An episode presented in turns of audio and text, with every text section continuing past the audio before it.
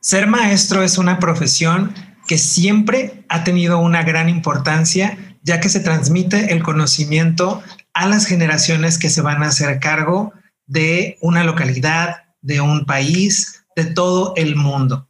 Sin embargo, hoy en día, especialmente en México, vemos cómo esta labor la desempeñan personas que no necesariamente están adecuadas para hacerlo o que lo están haciendo simplemente porque es el trabajo disponible o tal vez solamente porque es algo que compraron o les dieron, lo hacen de rutina y no le transmiten la pasión a las actividades y por ende tampoco a sus alumnos. Y esto causa un grave problema, ya que los alumnos conforme van avanzando en su desarrollo académico, no logran tener esa pasión y terminan perdidos en lo que pueden hacer en su vida adulta, terminando su proceso académico al nivel que sea.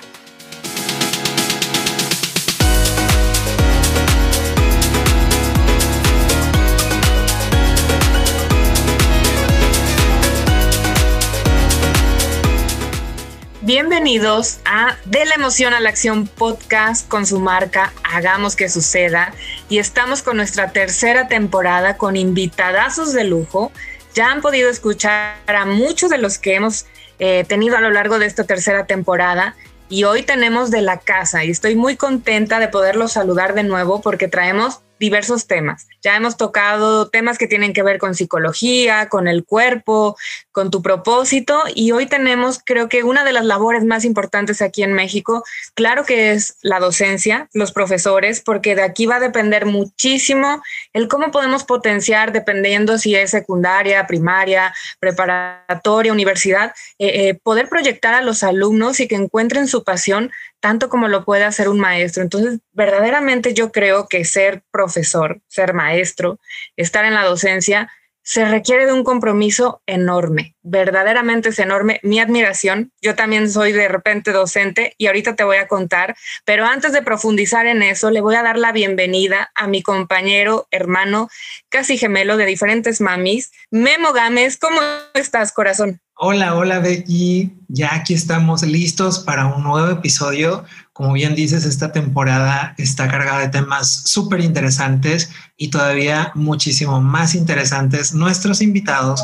Y en este episodio tenemos a una persona que amo muchísimo, uno de mis mejores amigos, lo conozco desde hace más de 10 años y la verdad que es un honor tenerlo aquí. Cuando pensé en él para traerlo al podcast y que estuviera aquí con nosotros, sabía que tenía muchísimo, muchísimo para dar y cuando de la plática de la nada salió el título del episodio, quedé súper fascinado porque con eso se abren muchísimas posibilidades para lo que vamos a estar hablando en este episodio, que sé que al final de cuentas nos vamos a quedar cortos. Ya desde ahorita te hago la invitación para que regreses a un segundo o un tercer episodio. Claro que sí, muchísimos más porque sé que vamos a dejar algunos temas por ahí con, con la puerta que lleguen muchísima más información para ellos. Les voy a platicar un poquito de él. él. Él es David Robledo Silva. David, yo lo conozco desde hace más de 10 años. Nos conocimos en la preparatoria y me encanta porque nuestra historia no empieza con el pie derecho, casi casi que no nos podíamos ver, pero el tiempo nos fue dando muchas vueltas, muchas revolcadas y ahora casi, casi que es un hermano, o sea, lo, amo muchísimo, me encantan las pláticas con él y la verdad que me aterriza mucho, así como también me impulsa muchísimo cuando tengo algo en la mente. Si ya bien me conocen que soy súper analítico, de repente él me saca de ahí y me jala otra vez para abajo simplemente para volverme a impulsar con aquello que esté pues haciendo, ¿no? Ahora que ya le eché un poquito de crema, que ya le di todas las flores y todo, les voy a comentar un poquito de quién es David. Él es ingeniero industrial, tiene una maestría en administración industrial y tiene experiencia en el extranjero, específicamente en España y en Estados Unidos. Actualmente, para los que nos están viendo, pues estamos juntos, David y yo aquí en, en la misma cámara. Él radica aquí en Tampico, Tamaulipas, donde yo me encuentro, es una de las sedes de Hagamos que suceda, de nuestro podcast de la emoción a la acción. Y él, además de tener una microempresa de diseño web y publicidad electrónica y a la par, eh, pues muchos clientes que no solamente se enfocan en la parte de la creación de una página y ya, sino que incluso se mete en el concepto, platica con ellos y va muchísimo más allá para poder dar un servicio que no solamente se queda en algo básico. Además de todo eso, él es docente, imparte clases a nivel licenciatura en universidades públicas y privadas de aquí de la zona. Y es en toda esta experiencia que ahorita nos va a contar un poquito más acerca de ello, donde yo siempre le estuve observando esta cualidad y esta pasión que siempre tiene con sus alumnos, donde no solamente se limita a entregarles información, a darles práctica y a motivarlos a que sigan al siguiente nivel. Va muchísimo más allá a un nivel de realmente entregarlo todo para que sus alumnos puedan entender los temas, cualquiera que sea este tema, se esfuerza por llevarlos a visitas fuera de la ciudad, a que tengan nuevas experiencias y que su carrera universitaria, por lo menos el periodo o el espacio en el que coincidan con él, no solamente se limite a lo que ponga él en el pizarrón o en una presentación o actualmente con las clases en línea en el medio electrónico, ¿no? O sea, Zoom, Teams, whatever, sino que él se enfoca en que tengan muchísimas más experiencias de vida más que lo académico, que durante su paso aprendan acerca de lo que va a significar que lleguen a ser adultos y profesionistas. Pero vámonos ya de lleno, David. Pues ahora sí que con esta introducción ya creo que estás súper más motivado para platicarnos acerca de ello. Y pues bienvenido, ¿cómo estás? Muchas gracias, Memo. Este, muchas gracias por tu presentación. Este, la verdad, me quedé a poco todo eso.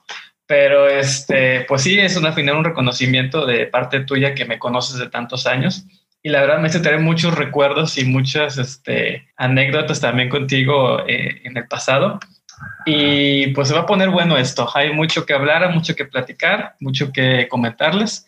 Y pues aquí estamos. Oye, yo quiero saber por qué no se podían ver. bueno, a él, le exagero un poco, pero, pero pues no sé, la adolescencia, la prepa, a ver, venir a de mundos diferentes un poco era como que a veces chocábamos un poquito, pero digo, nunca fue en, un, mal, plan, sino que este, pues cosas que pasan. Aparte duró poquito, no fue tan. Sí, eh, así como cuando dicen, fue muy madurez, nuestra inmadurez.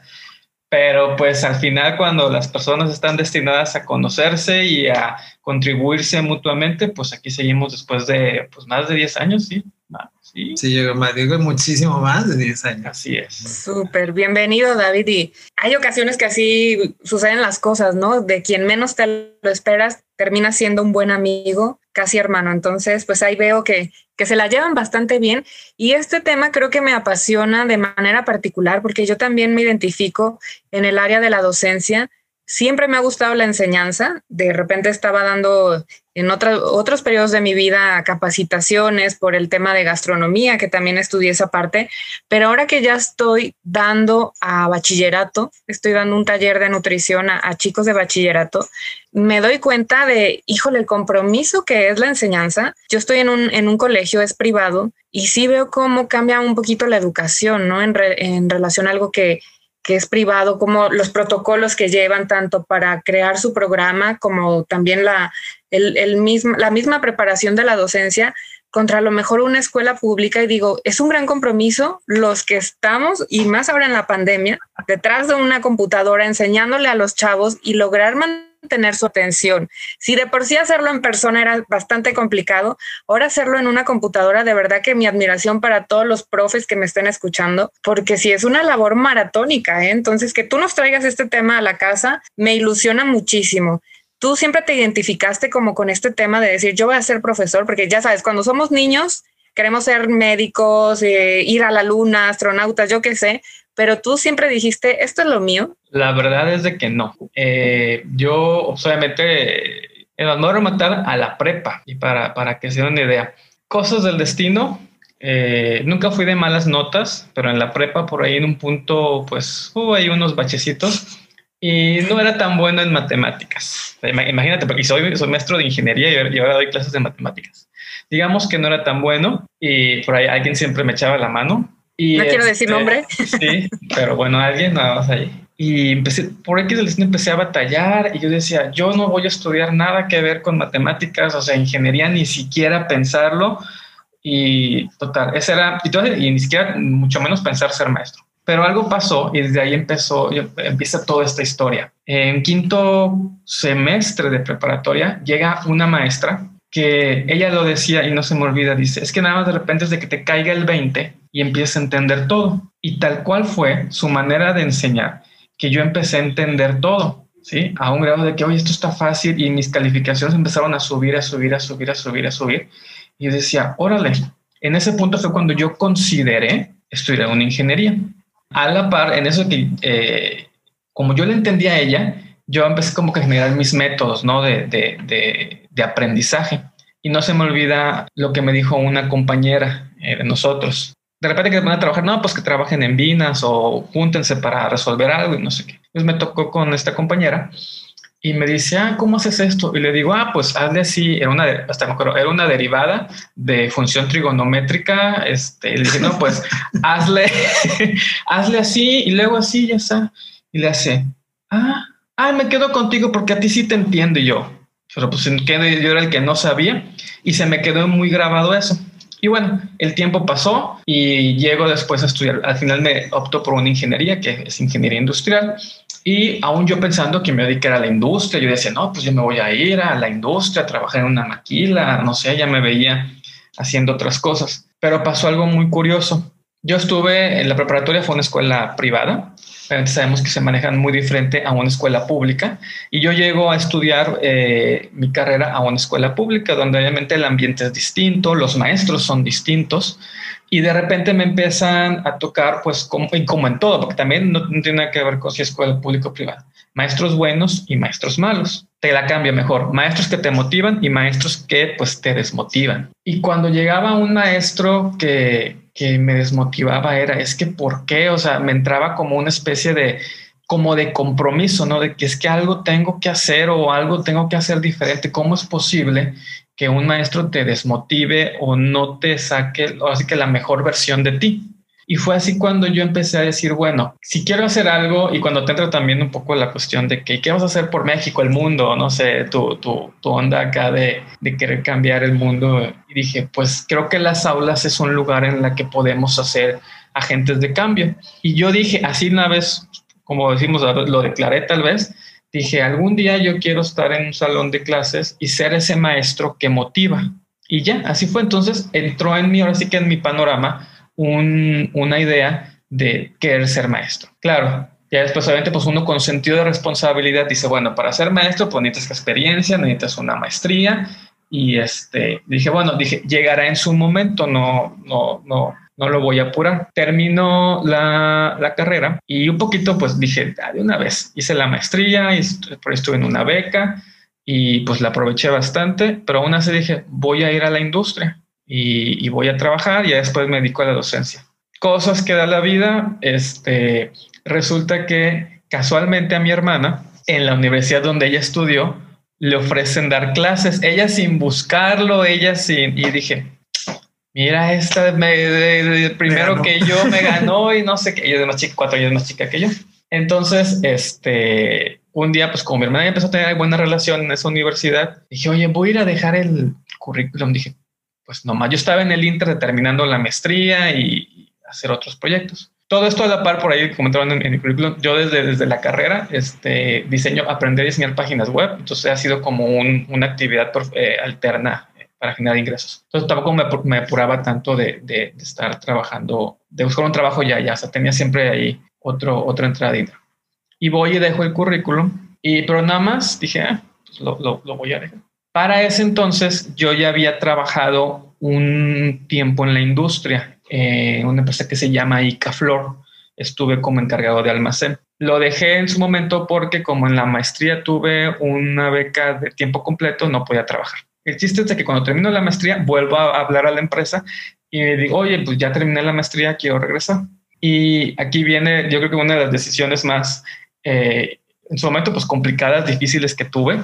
No les miento, así de que me hablan de la universidad donde, originalmente, donde dejé el currículum y me hablan de la empresa donde estaba. Me ofrecían los dos trabajos, maestro, me daban dos grupos de estadística, me acuerdo, y me hablaban de la empresa para un puesto de proyectos. Obviamente el de proyectos pues era más remunerado, era algo más grande, pero estaba lo de ser maestro. Y fue así como que una decisión de que, qué hago, qué hago. No sabía, fue, fue, fueron, no puse días porque pues, tenía que tomar la decisión rápido, pero dije, bueno, ¿qué me nace? ¿Qué quiero hacer? ¿Qué me motiva ahorita?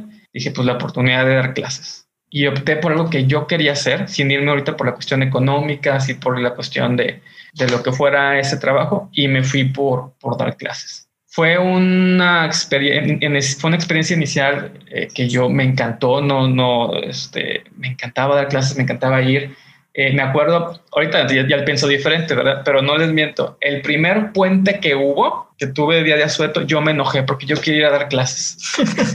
a ese grado yo estaba fascinado con lo que estaba haciendo. O sea, ni siquiera quería aprovechar un, un día feriado y yo quería ir a dar clases, yo quería dar clases, yo quería dar clases. Y pues bueno, ya de ahí pues ya me encarrilé y es donde eres, ahora sí que he desfilado por cerca, he estado como cerca de siete universidades, tanto públicas y privadas de la zona, ahora sí, y con todos los tipos de alumnos, con todos los tipos de sistemas, he dado en diferentes carreras, tanto no solo de ingeniería, este, pues ya digo, tengo ya bastante, digamos, experiencia en cuanto a la diversidad de alumnos. Y pues básicamente fue así como, como inicié todo en, una cuestión desde que estudiaba, que decía, yo quiero ser eh, ese maestro que, que los motive en vez de que los desmotive. Ese fue como inicié mi, así que mi proyecto profesional de, de, de docente. ¿Cuántos años llevas ya? Este año cumplo nueve años de, de maestro. Órale, wow. ¿Y, ¿Y, lo vas platicando, David? y se te ve la pasión, ¿eh? O sea, vas narrando toda tu historia, cómo fue que vas iniciando. En esta, te iba imaginando, yo soy muy visual y en esta decisión de me voy a los proyectos, me voy de, de profesor y, y, tu cuerpo no miente. Para los que nos gusta eh, leer un poco ahí el lenguaje corporal, lo vas eh, platicando, haciéndolo, ya es parte de ti, ya es tu piel, ya es algo que creo que disfrutas mucho qué gratificante el, cómo incluso la vida te fue colocando justamente donde tú querías, donde tú dices, esto es lo mío, este claro. por azares del destino, lo, lo, fuiste descubriendo. Así es. Y bueno, claro, también mucho tiene que ver que simplemente un día que dije, pues voy a dejar el currículum, desde ahí pues también una decisión que también influyó y pues al final todo se fue acomodando y se ha seguido acomodando y yo creo que se seguirá acomodando porque todavía hay mucho que, mucho que hacer, obviamente. Y digo, ahí como nos lo está contando todas las personas que nos están escuchando, nos lo está resumiendo bastante. Digo, parte de toda esta etapa, digo, yo no tenía idea de que ya son nueve años eh, y contando los que van de experiencia, porque yo todavía me acuerdo de ciertas etapas y sí, creo que aquí entra mucho esta parte de cómo él, por más pequeño que fuera la acción, hizo algo con respecto a lo que él quería y se fueron dando las oportunidades. Obviamente aquí también se involucra platicar con gente, el moverse a diferentes lugares, el estarse exponiendo o el estarse dando a conocer para que estas mismas oportunidades llegaran. Pero como les digo, o sea, ahorita nos resumió estos nueve años, incluso de una manera en la que igual yo estaba como que recordando muchas cosas y el paso por esas diferentes universidades, pues no ha sido en vano, porque yo sé que incluso ahorita hay alumnos que pueden ser de una etapa de hace siete, ocho años, que aún están en contacto con él o que coinciden de repente con él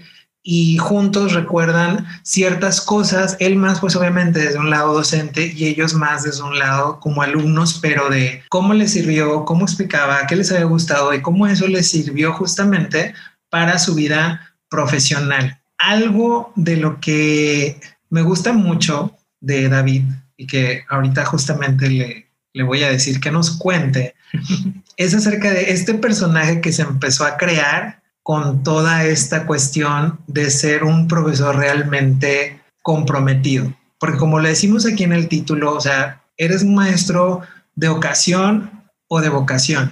Que ojo, no es malo, no estamos etiquetándolo como malo ni te estamos diciendo que no estés haciendo bien tu papel, si solamente lo tienes como algo pasajero o simplemente porque es la oportunidad laboral que encontraste ahí. sino que al contrario, esperamos que con esto que escuches puedas transmitir muchísima más pasión de lo que quizá ya estés haciendo con tus alumnos del nivel en el que sea a través de la experiencia pues de alguien que con nueve años ha apoyado una gran cantidad de alumnos que incluso ni siquiera son los que estuvieron en sus clases. O sea, aparte de los que estaban con él, o sea, yo sé de gente que quería estar con él o que incluso recurría a él, no solamente para las explicaciones técnicas o de los temas de, las materias, sino hasta orientación vocacional, casi casi. Entonces, esa es la esperanza que nosotros tenemos o lo que añoramos o anhelamos con este episodio para aquellos maestros que quizás solamente lo estén haciendo ahorita en este momento como el trabajo que tienen, aunque en un futuro piensen dedicarse a otras cosas. O sea, que la experiencia les quede con un buen sabor de boca y obviamente para los alumnos a los que, con los que ustedes estén en contacto, pues también sea una buena experiencia aprender de ustedes. Pero a ver, David, cuéntanos cómo surge este personaje de Profito, porque ya desde el nombre es llamativo. Eh, cuando empezó a salir esto, se yo veía Profito, Profito, Profito y hasta le creaste como su diseño, su imagen y todo. ¿Cómo surge esto? ¿Qué impacto tuvo con, con los alumnos? Pues fue parte de las, ahora sí que no me quiero colgar así, la estrategia que hice, no, fue un poquito como que eh, algo que se dio y que pude aprovechar. El primer año docente estuve en, una universidad privada y después al segundo lo completo mis horas con unas horas después en, una, en otra escuela. Entonces en la segunda escuela con un ambiente más diferente, un poquito más relajado. Eh, era pública aparte era un ámbito de ingenieros, el otro era más de tipo administración y otras carreras. Eh, tenía un contacto muy diferente con los alumnos. Entonces, eh, de repente, este clásico no falta que al maestro pues le ponen un apodo o sobrenombre o algo. Y pues yo fui ahí, un alumno o, prácticamente un grupo, pues me empezó a llamar Profito. Y probablemente para ellos era como que, ay, viene Profito, pero que no se dé cuenta. Pero pues obviamente yo me di cuenta. Y bueno, se preguntarán por qué Profito, pues ahorita no me puedo poner de pie, pero si me pongo de pie y al lado de Memo, pues soy Profito, ¿verdad? No soy Profote, o sea, estoy, soy Profito. Entonces, este, lo que hice fue adoptarlo. O sea, si ellos así me identificaron, dije, pues vamos a adoptarlo me gusta. Y a partir de, yo creo que el siguiente cuatrimestre era de que les decía, este, bueno, este, mi nombre es David Robledo, pero yo quiero que me digan profito.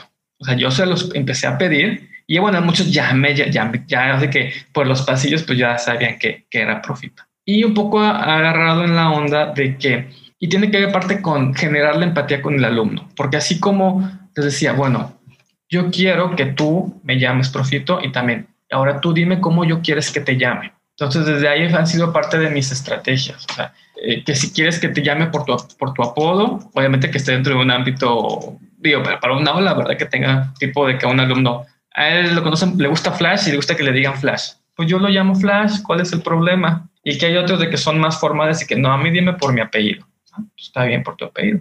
Pero forma parte de ser la cuestión empática.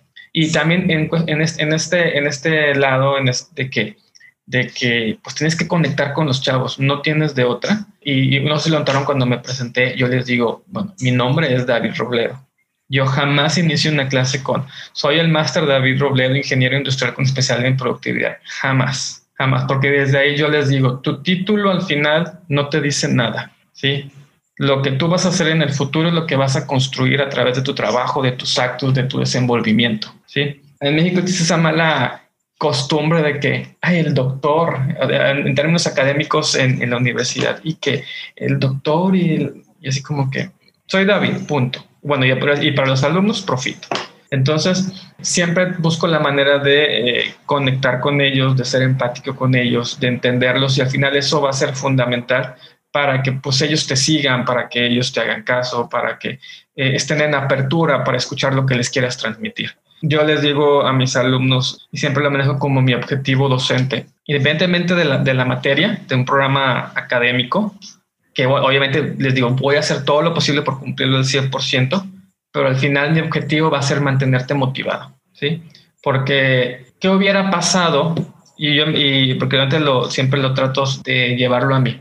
¿Qué hubiera pasado si esa maestra en la prepa no la hubiera conocido y algo que yo pensaba que odiaba, que eran las matemáticas, que no, que, que no había entendido por, digo, al final, digo, por favor, tuve un maestro que no fue tan, híjole, no quiero decir malo, que no fuera tan, eh, que no supo llegarme, vaya, este, académicamente, y cuando fue a lo mejor me perdí. ¿Qué hubiera sido de mí? Que estuviera trabajando, que estuviera haciendo? A lo mejor no, no hubiera encontrado esta vocación. Entonces les digo a, a los alumnos de que a veces un maestro sí puede determinar el camino que vas a tomar. Si yo no le hubiera vuelto a agarrar amor a las matemáticas, quizá ni siquiera hubiera sido ingeniero y quién sabe si a lo mejor hubiera sido maestro, no sé qué estuviera haciendo. Entonces, sí, sí considero que es muy importante que los maestros tengamos motivados a los alumnos siempre en todas las materias que, estemos impartiendo, porque eso puede ser una, un diferencial en a qué se va dedicar, a qué va a ser, a la perspectiva que pueda tener en el futuro. Yo creo que son de, de, los profesores que más nos acordamos, ¿no? De manera personal, aquel que te impactó desde una emoción a sentirte motivado, no tanto el que te enseñó a multiplicar, a hacer el mejor poema, sino quien de verdad tú lo veías en el aula y decías, bueno, es que este profe, este maestro disfruta lo que hace y te está sembrando un poquito más, aparte del programa académico, lo que te pudiera enseñar, te empieza a enseñar, cosas que tienen que ver más con eh, la vida, no tanto con la materia, sino el cómo poderte desarrollar ante la vida, que son los profesores que yo recuerdo. Claro que te escucho y creo que algo importante en cualquier profesión, no solo hablando de la docencia, es aquellas personas que realmente te inspiran, son las que tú las puedes ver y se están moviendo desde una, eh, una pasión o tienen como este empuje, ¿no? De, de, que lo hacen. O sea, yo he preguntado y me, gusta hacer esta pregunta a mucha gente de, oye, tú trabajas en lo que te gusta y me encuentro con cada respuesta de eh, algunas muy sorpresivas de sí me dedico a lo que me gusta, pero son contadas y te lo cuentan de una manera muy particular con esa pasión de soy afortunada, afortunado de estar justamente haciendo lo que me gusta, pero la mayoría es de no, fíjate, yo si pudiera trabajar eh, sería lo mejor bailarín y estoy aquí en una ingeniería, ¿no? No, este, yo pues es que ya la familia tenía una empresa y era lo que me tocaba, ¿no? Como con, continuar con el legado de la empresa. Entonces, yo alcanzo a ver en esta parte tuya, Memo te conoce más que yo, yo tengo poquitos eh, minutos de conocerte, pero no es necesario que te conozca tanto como para ver que realmente lo vives con una pasión. Entonces, a, a mí me gustaría saber de dónde radica esa pasión tuya o dónde encuentras tu propia motivación para que puedas enseñar a, a los alumnos, porque esto, a mí me gustaría estar en una clase tuya, ya, ya de, de aunque no soy ingeniera, pero nomás por curiosidad para ver cómo das la clase. Te mandamos la clave de Zoom. ok. pues eh, yo creo que eh, yo creo que va para cualquier profesión.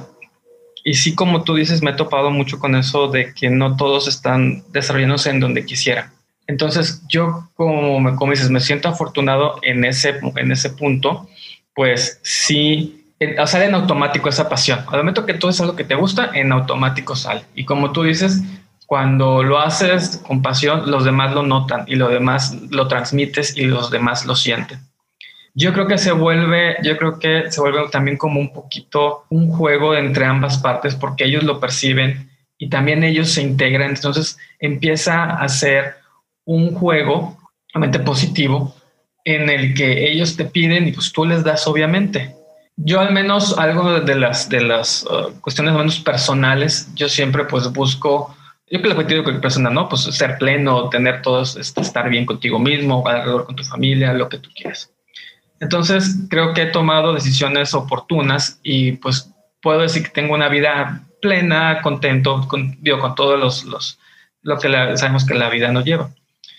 Entonces yo digo, bueno, si a mí me funciona, pues les puede funcionar a ellos y es lo que les quiero transmitir. Si yo padecí esto o esta experiencia me hizo crecer o me hizo aprender esto, se los quiero transmitir. O sea, va en función de que yo me encuentro bien o me encuentro equilibrado, me encuentro contento, te lo quiero transmitir. Entonces yo creo que de ahí radica. Te voy a contar, yo creo que una de las experiencias más, eh, a mí que más me sorprendió como maestro, me gustó viajar. He tenido la oportunidad de ir a algunos países por ahí al extranjero, tanto por educación y slash placer, ya sabes que en inicio pues a veces no tienes el recurso económico, Y muchas de esas, este, yo creo que la mayoría de mis viajes eh, al extranjero fueron por becas. Entonces, a mí se me echó una, eh, viajar se me hacen experiencias muy enriquecedoras, te dan otras perspectivas, valoras lo que hay, aprendes lo que tú quieres. Entonces, por ejemplo, les digo, chavos, o sea, viajen, o sea, busquen la manera. Y luego me dicen, pues es que cuesta. Y les digo, a mí no me costó. O sea, fui becado y lo hice de esta manera y no te cuesta tanto de lo que tú crees. Y así les empiezo a contar y a contar y a contar cosas.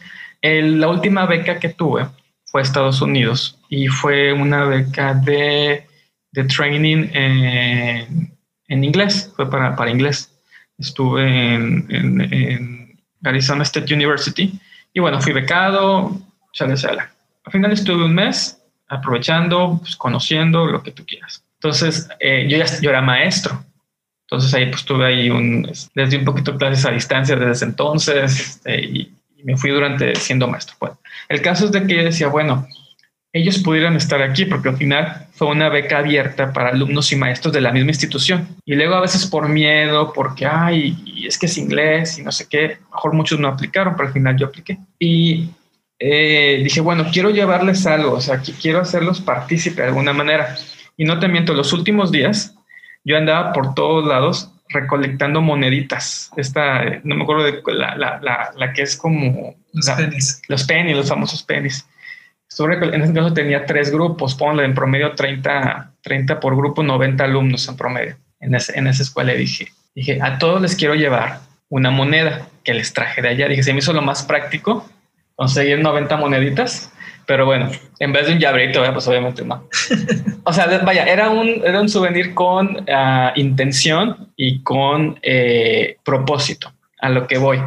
El, justo cuando regreso, al final yo a mis alumnos los aprecio, les, les genero cariño, luego les doy muchos cuatrimestres. Digo, bueno, pues no te puedo traer a todos, les puedo traer la caja de chocolates o la playera de que me trajeron esto de, fueron de viaje y me trajeron esto. No, no, no, no se puede, ¿verdad? Entonces, eh, a todos en una clase les di una moneda y les dije, dije, a lo mejor lo van a tomar como que, como, como imposible o como no es cierto, no sé. Pero les dije, miren, si yo pude tener esa experiencia, ustedes la pueden tener, ¿sí? Y esta moneda es, porque quiero que esta moneda tú la gastes en Estados Unidos, vayas y viajes. Ya, pues muchos, ah, pues está padre, ¿no? A lo mejor dijeron, ah, pues bonito el detalle, ¿no? Lo que tú quieras. Y algunos a lo mejor sí se lo llevaron más a fondo, lo que tú quieras. Total pasó, yo creo, un año por ahí, siguió este programa de becas y una de esas alumnas aplicó y se fue y le tocó ir a no sé qué ciudad de Estados Unidos. Y ya, cuando ella regresa, llega y me acuerdo que estaba ocupado, pero nada más llega por un ladito y me, me entrega, me deja algo. Ay, pues ya la agarro, ya tenía que, me acuerdo qué pasó, total se fue. Y nada, me mandó un mensaje y dice, profe, cuando me dio esa moneda, yo jamás pensé que fuera hacer lo que yo hice. Ella había pasado por algunas dificultades, tanto económicas, emocionales, este, que eso a veces lo que te dicen, ay, ¿qué voy a andar haciendo allá? Ahorita no tengo la posibilidad y todo eso. Pero que esa, esa moneda, pues al final sí la motivó, sí la hizo atravesar las barreras y todo. Y fue muy curioso porque no sé cómo lo consiguió, cómo lo hizo, pero de dónde fue, ahorita nada, no tiene la mano, lo, hubiera, lo hubiera buscado.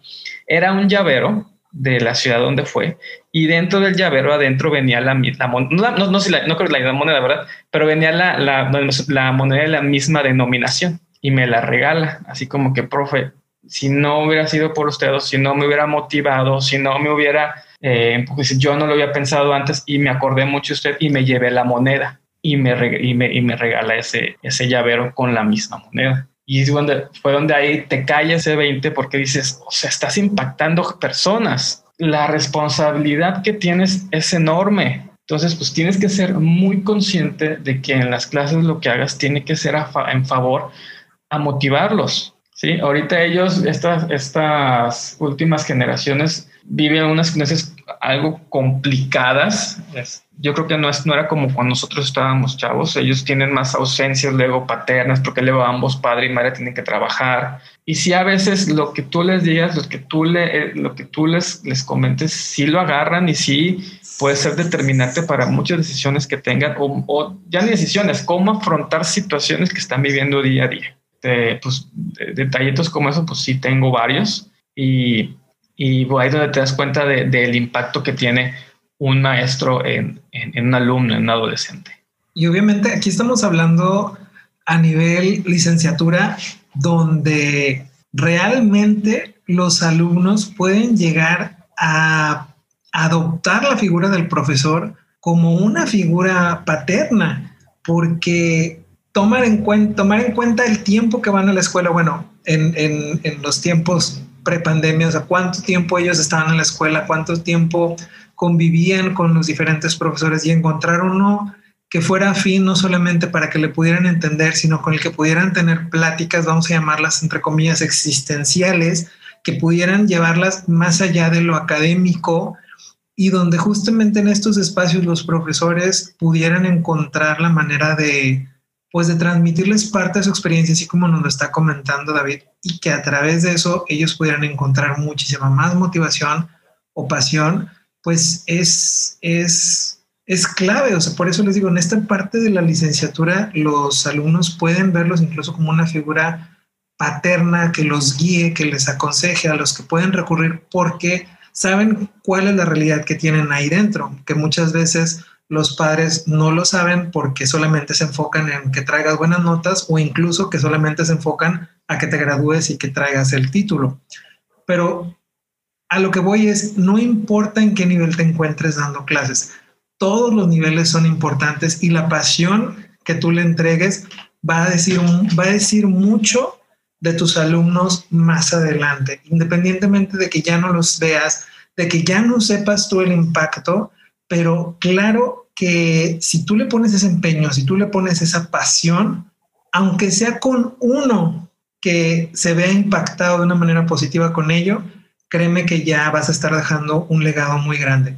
Se me viene mucho a la mente, mi mamá es directora de una escuela pública, gran escuela pública en el centro de, de Tampico, es, es, conocida. De repente, pues yo la veo como batalla con los profesores porque los que son de la vieja escuela, pues son difíciles de adoptar las nuevas tecnologías, las nuevas tendencias y de repente se quedan mucho en esta parte de cómo ellos aprendieron a enseñar desde antes. Y las nuevas generaciones está dividido en los que, como digo, es el trabajo que les dieron o es la plaza que compraron o la que les dejó su mamá o su papá y van a cumplir el horario, van a cumplir el programa y no se interesan tanto en esta parte de si el alumno entendió o no. Y estamos hablando de primaria versus los otros, y, este es el ejemplo que les quería comentar del maestro que incluso creo que daba historia, o dentro de lo que daba, daba historia, y se representaba como los personajes, iba a dar las clases así, buscaba formas diferentes de poderles transmitir ese conocimiento que de repente pudiera ser complicado, pesado para los niños, y los niños se divertían, la pasaban bien, y en ese pasarla bien aprendían muchísimo. Y este maestro era arquitecto de, de, lo que había estudiado, o sea, había estudiado arquitectura, nada que ver con la parte docente.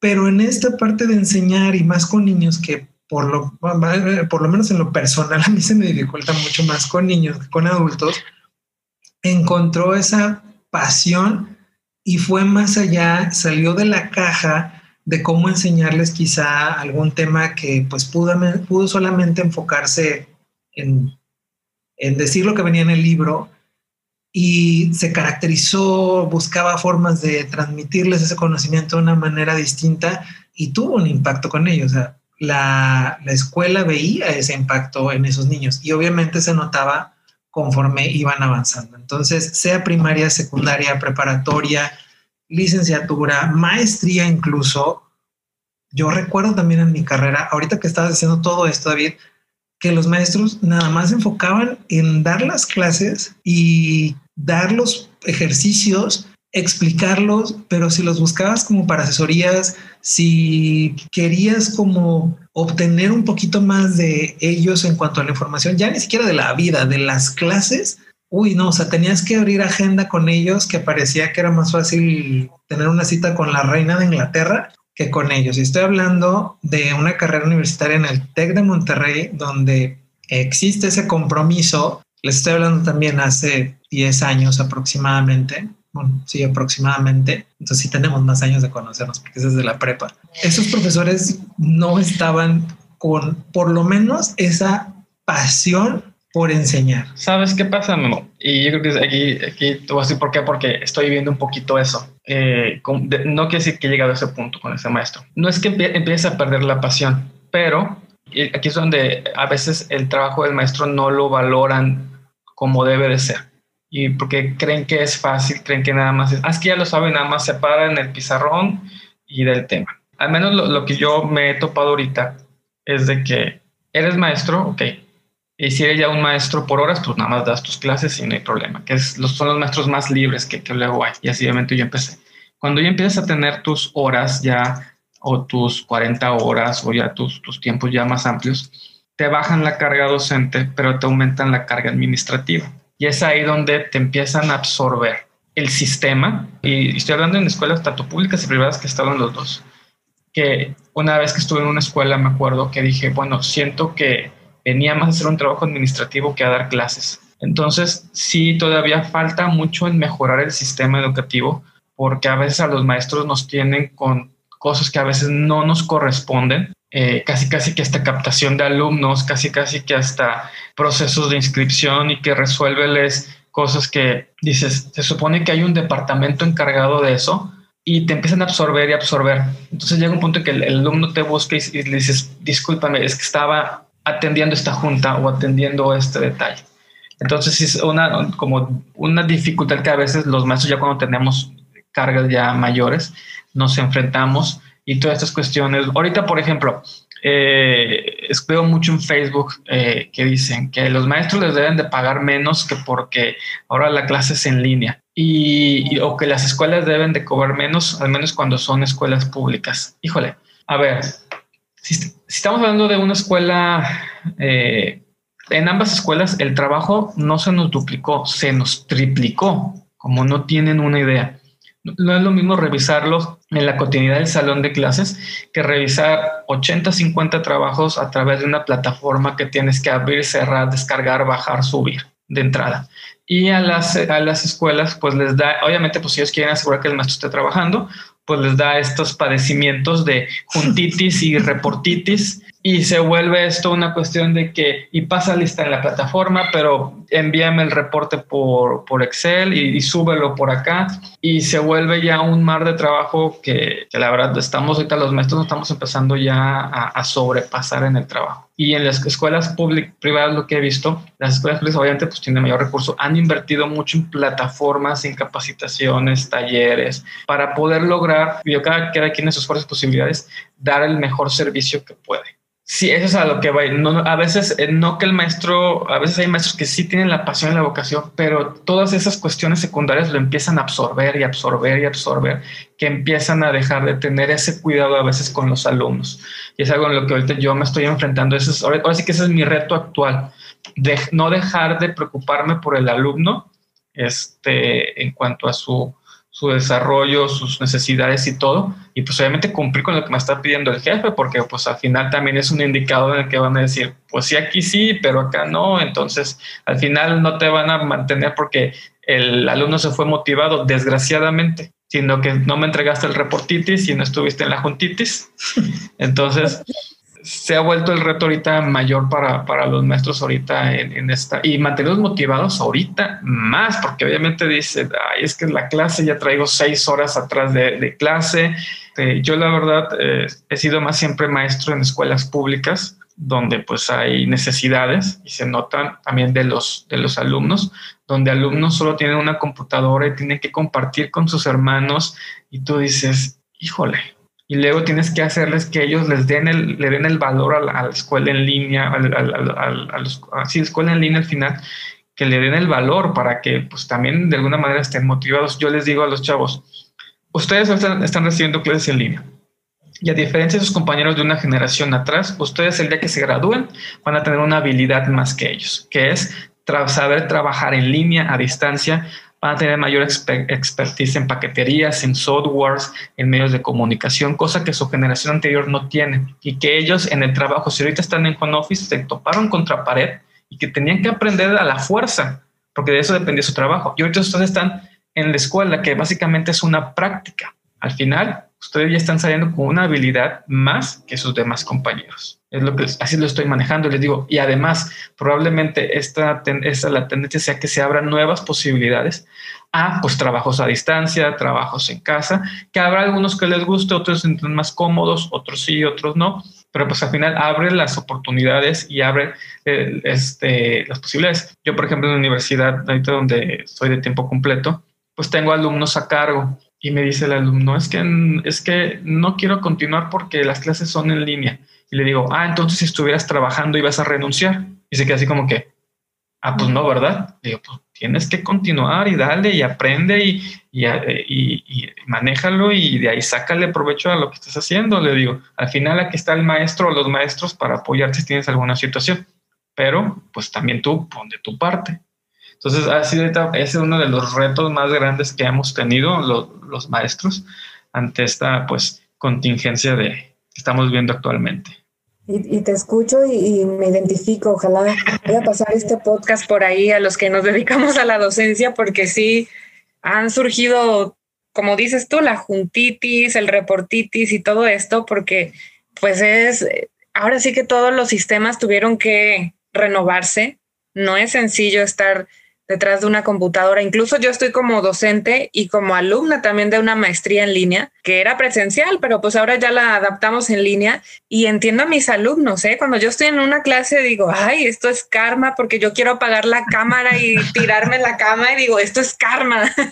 Así que entiendo ambas partes, estoy desde los dos lados, pero esto nos está confrontando. Yo creo que simplemente aceleró los procesos ante sistemas que ya requerían una renovación y que no se estaba haciendo o no se estaba poniendo el foco en la educación como una parte tan importante de la creación de las sociedades. Simplemente la pandemia vino y nos dijo, mira lo que está sucediendo, eh, te renuevas o, o mueres en el intento. Entonces, hasta se me enchina el cuerito un poquito por esto que estoy diciendo, porque creo que, así como lo dices, el enfoque que tú le das es lo que te ha permitido a ti como docente desarrollarte y mantenerte a flote a pesar de la situación que estamos viviendo, porque tu enfoque es, eh, ok, estoy en una, en una pantalla, estoy cambiando, hay deficiencias, pero al final lo que mis alumnos se van a llevar es lo que van a implementar. Una vez que pasaron con 10 o con 60 o con lo que haya sido la calificación, es lo que la herramienta emocional que van a obtener también en esta parte al momento que se confrontan a un trabajo.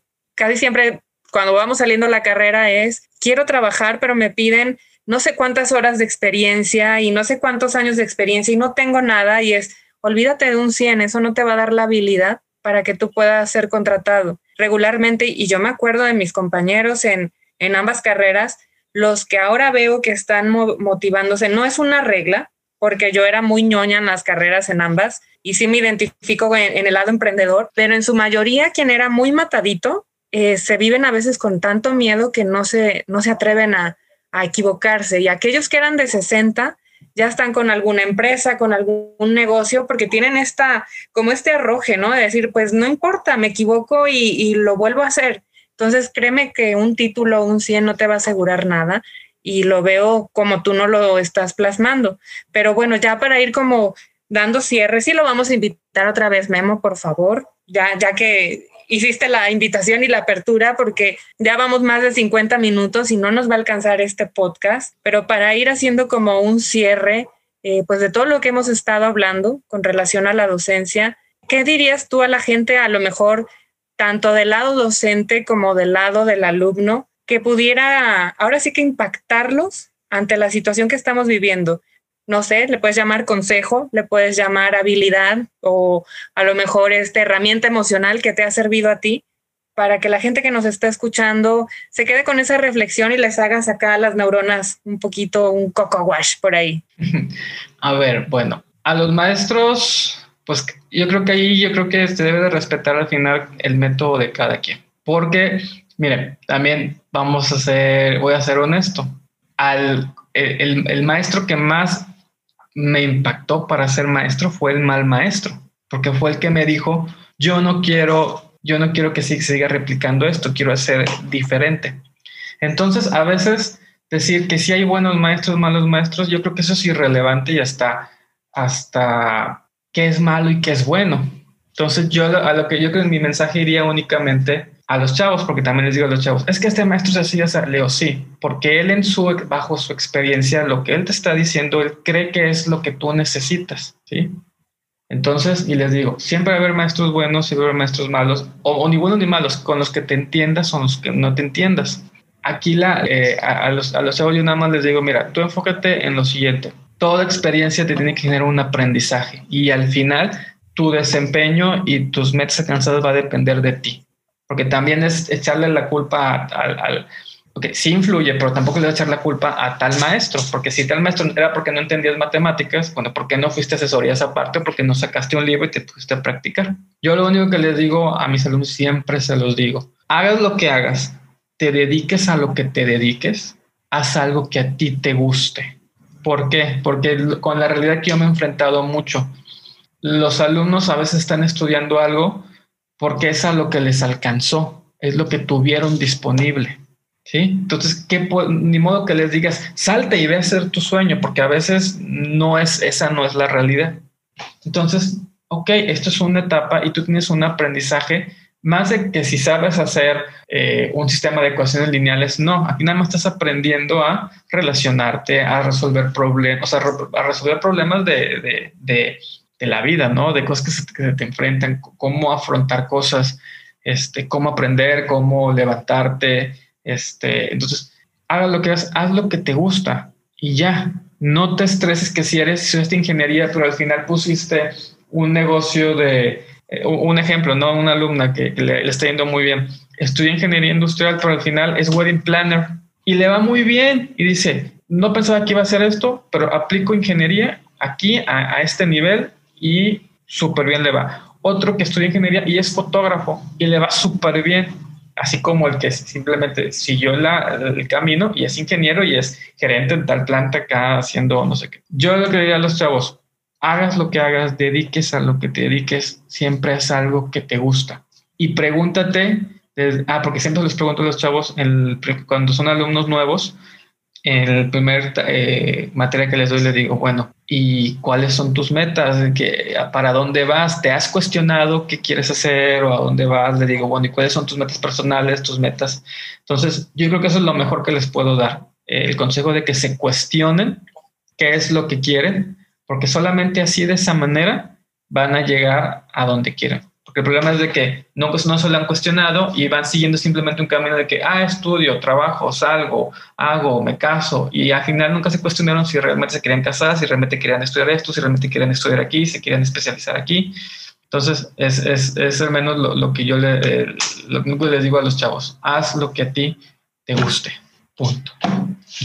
Y bueno, a los a las personas que estén como docentes, brevemente, en pocas palabras, ahora sí que englobando, ese caso es un poco difícil, pero englobando la experiencia que tú tienes, sean aquellos que ya le imprimen su pasión o sean aquellos que quizá se les dificulte, batallen o, no le encuentren tanto el gusto, pero es lo que están haciendo porque es su trabajo actual. ¿Cuáles pudieran ser unas palabras rápidas que tú les puedas decir como para que puedan enfocarse a esta parte de la pasión o transmitirle esa pasión a sus alumnos? Yo creo que es una cuestión de empatía. Ok. Hacer la manera de tener conexión con el alumno, porque al final si, si, si cuando eres empático existe una mejor conexión y puedes trabajar mejor con ellos. Y a veces es donde nos cerramos y a veces por nuestras cuestiones, por lo que traemos, por la cotidianidad de nuestra vida personal, a veces ponemos una barrera y no estamos olvidando de que ellos también tienen una historia, traen necesidades, traen problemas en casa y a veces nos enfocamos en que les encargamos 50 problemas de tal cosa, pero entonces ser empáticos con los alumnos. Ojo, no tiene nada que ver con ser o no exigentes, es muy independiente. Puede ser exigente, pero a la vez puede ser empático. Entonces, yo creo que siempre buscar la, empatía y preguntarte, cuando yo estaba en su lugar, cómo me hubiera gustado que hubiera sido el maestro de esta materia. Y yo creo que ya cada quien por ahí podrá tener una idea para, para, para tener un buen desempeño docente. Me encanta como pregunta para, para cerrar este episodio y que les lleves espacio de reflexión, como ya lo pudieron haber escuchado también en el episodio donde tuvimos de invitada a Betty Martínez, ella se dio cuenta de cómo no quería enseñar dada su experiencia mientras estuvo estudiando. Y acá nos lo reafirma David, tanto desde su experiencia como en esas palabras tan sabias que les da a los docentes que ya sea que lo estén haciendo por vocación o de ocasión, para que lo puedan aplicar y transmitirle mucho mejor el conocimiento y la pasión y la vida incluso a sus alumnos. Es cómo te hubiera gustado que te enseñaran tal o cual cosa y cómo puedes aplicar eso para los alumnos que tienes actualmente. David, muchísimas gracias por habernos acompañado. La verdad es que estuvo súper interesante me quedo con muchísimas más cosas que me hubiera gustado comentar, pero sé que el, tiempo es algo difícil, así que te esperamos nuevamente para más episodios. Sé que tienes muchísimas más cosas para platicarnos, porque ahora sí que lo estuvimos viendo nada más por encimita, pero de todo lo que nos estuvimos platicando creo que podemos hacer un episodio, así que tienes las puertas abiertas. Mi agradecimiento, ya sabes que te quiero muchísimo, que te amo demasiado y me encanta la labor que estás haciendo actualmente con tus alumnos y yo he visto también el impacto que has tenido por todos esos alumnos con las universidades que has pasado. Entonces, muchísimas, muchísimas gracias. Becky, unas últimas palabras aparte de la despedida ya de tradición de nuestro podcast. La frase tradicional. Oye, no, yo también muy agradecida. Déjame te digo, David, que si eres gran amigo de Memo y tan amado por él, ya eres mi amigo, porque es, lo que yo digo, a los amigos que invita Memo forman parte también ya de mi familia. Y qué curioso, ¿eh? porque esa pregunta yo me venía haciendo hace rato, porque cada semana voy preparando mi clase y me lo pregunté así, dije, a ver, si yo estuviera en el lugar de los chavos, ¿cómo quisiera que me dieran este tema? Entonces te escucho y digo, wow, se me enchina el cuerito porque creo que ahí voy por el camino y aprendí mucho de ti Gracias por todo el conocimiento y esa pasión que me estuviste llevando a lo largo de esta hora. Ya llevamos una hora, aunque no lo crean, se nos fue de volada. Y pues esta es tu casa. Bienvenido y vamos a hacer otro capítulo por ahí. A lo mejor para la cuarta temporada o para no sé cuántas temporadas nos vamos a aventarme muy yo, porque sin duda es verdad. Yo también soy nutrióloga de licenciatura y chef y termino dedicándome a algo que me encanta, que es la psicoterapia y el acompañamiento humano y hacer radio y hacer teatro es lo que me mueve. Entonces sí, definitivamente no, no me imaginaba algún día trabajar de esto. Así que muchas gracias porque me acaba de dar un gran regalo. Y yo me voy a despedir con mi suculenta frase de cada podcast y de cada episodio, que es hagas lo que hagas y reafirmando lo que nos dijo David, hazlo rico. Sea lo que estés haciendo, por favor, hazlo rico. Perfecto. Becky, muchísimas gracias por haber estado aquí. David, nuevamente, muchísimas gracias. Y muchísimas gracias a todas las personas que nos estuvieron escuchando o que nos están escuchando independientemente si es en este año o en los próximos. Estamos ahorita en el 2021. Gracias por estar aquí presentes, gracias por continuar con nosotros. Y saben que esto lo hacemos de corazón y con toda la pasión del mundo para poderles entregar nuevos temas, nuevas herramientas y cosas que puedan aplicar en su día a día, porque incluso aunque esto estuvo enfocado hacia docentes, también le llega a oídos de alumnos, también le llega a oídos de personas que tienen a gente a su cargo o que en algún momento lo van a tener. Así que esto tiene muchísima, muchísima información de valor que puedes aplicar a un nivel general, no solamente si estás enfocado a la docencia. Así que nos vemos en el siguiente episodio donde tendremos muchísima, muchísima más información de valor, así como también invitados estrellas que están pasando por esta magnífica y maravillosa tercera temporada. Gracias a todos, nos vemos, adiós. Chao.